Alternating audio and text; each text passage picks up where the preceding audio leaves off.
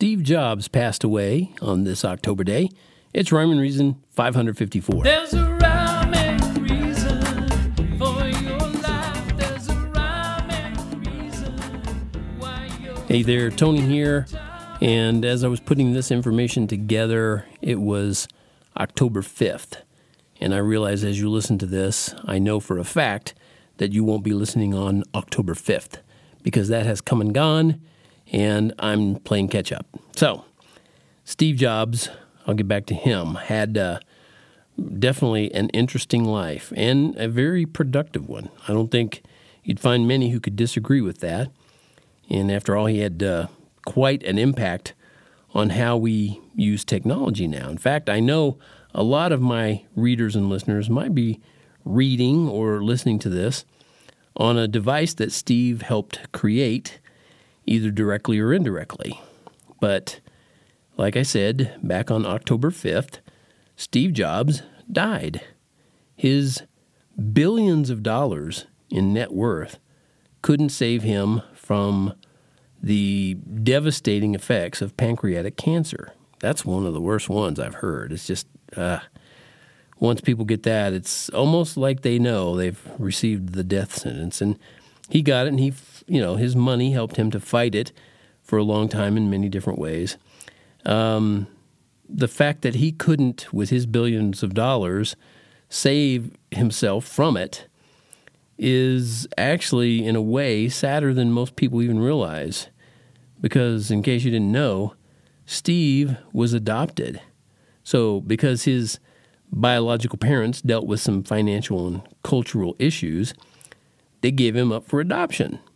And after graduating high school and not feeling fulfilled by traditional Christianity, which apparently he was raised in uh, that kind of environment, Steve decided to study and and did accept Zen Buddhism. Ugh, big mistake. I can tell you that out of all the choices and decisions that Mr. Jobs ever made, that was his worst, possibly very worst decision he could have made.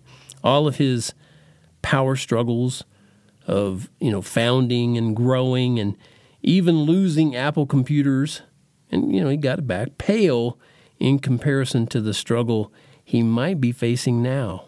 But Tony, you said he's dead. I stand by what I say. He might be facing a tougher struggle, much tougher struggle now.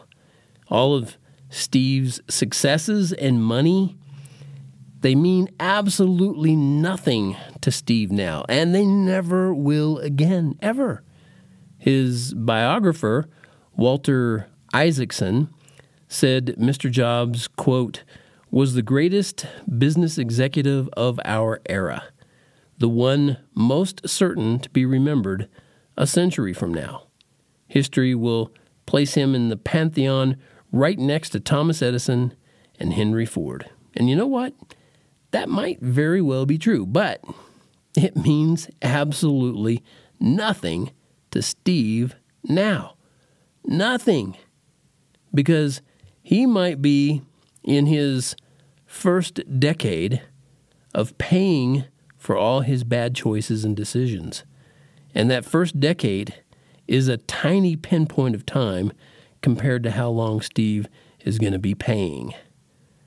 And I say might be because I don't know what was in Steve's heart when he you know lay dying during those last days of his life. I don't know. I hope he gave his heart to God before he stopped breathing. I hope he trusted in Jesus as his savior in some way or another. It would be awesome to see Steve in heaven. It really would. Because I don't personally have anything against him. And I don't want people who, you know, have a heart in some way for helping others.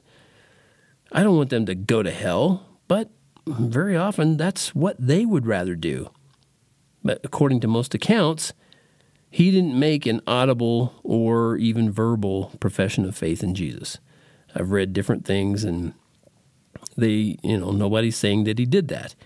And whether you like it or not, Jesus is the only way to get out of spending eternity attempting to pay for all your bad choices and decisions. You can choose to do that if you want. You can say, No, God, I'm going to pay. I want to live out eternity. I want to spend my eternity with my choices and my decisions, and that's how I'm going to do it. Yeah, you can tell that to God, but you're going to get judged according to one thing, and that is whether or not in any way shape or form you trusted and or believed that Jesus is the way. Now Jesus himself said he is the way, but if you don't believe that, it doesn't matter how he said it. It matters that you don't believe it. I, I know that sounds like a cruel and uncaring thing to say, you know, especially to someone who's deceased and can't defend himself. And it sounds that way at least to everyone who rejects Jesus. But if I say Jesus is the only way to eternal life and I'm right, then all other religions must be wrong. And you know what? He is, and they are. But if I share that information and I'm wrong, then none of this matters anyway. So, I recommend you prove the Bible wrong, but know that many others tried and failed. You only get a little while to try, because when you die, salvation will have sailed. You only have one opportunity, and that's this life that you're living. So it's not a one day opportunity for most people, it's a lifetime opportunity. Most people, on average, here in America at least, and in most places around the world, I don't even know if it's most, but in a lot of places around the world, an average lifespan can easily be into the 70s and 80s.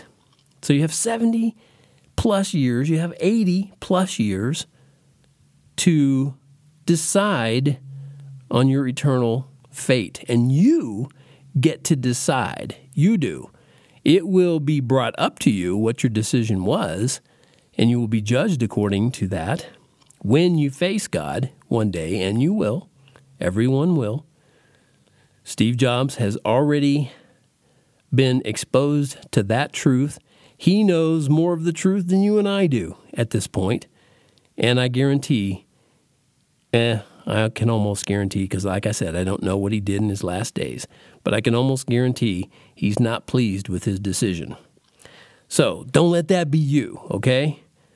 Until next time, this is Tony from TonyVunderburg.com reminding you that life has rhyme and reason because God made you.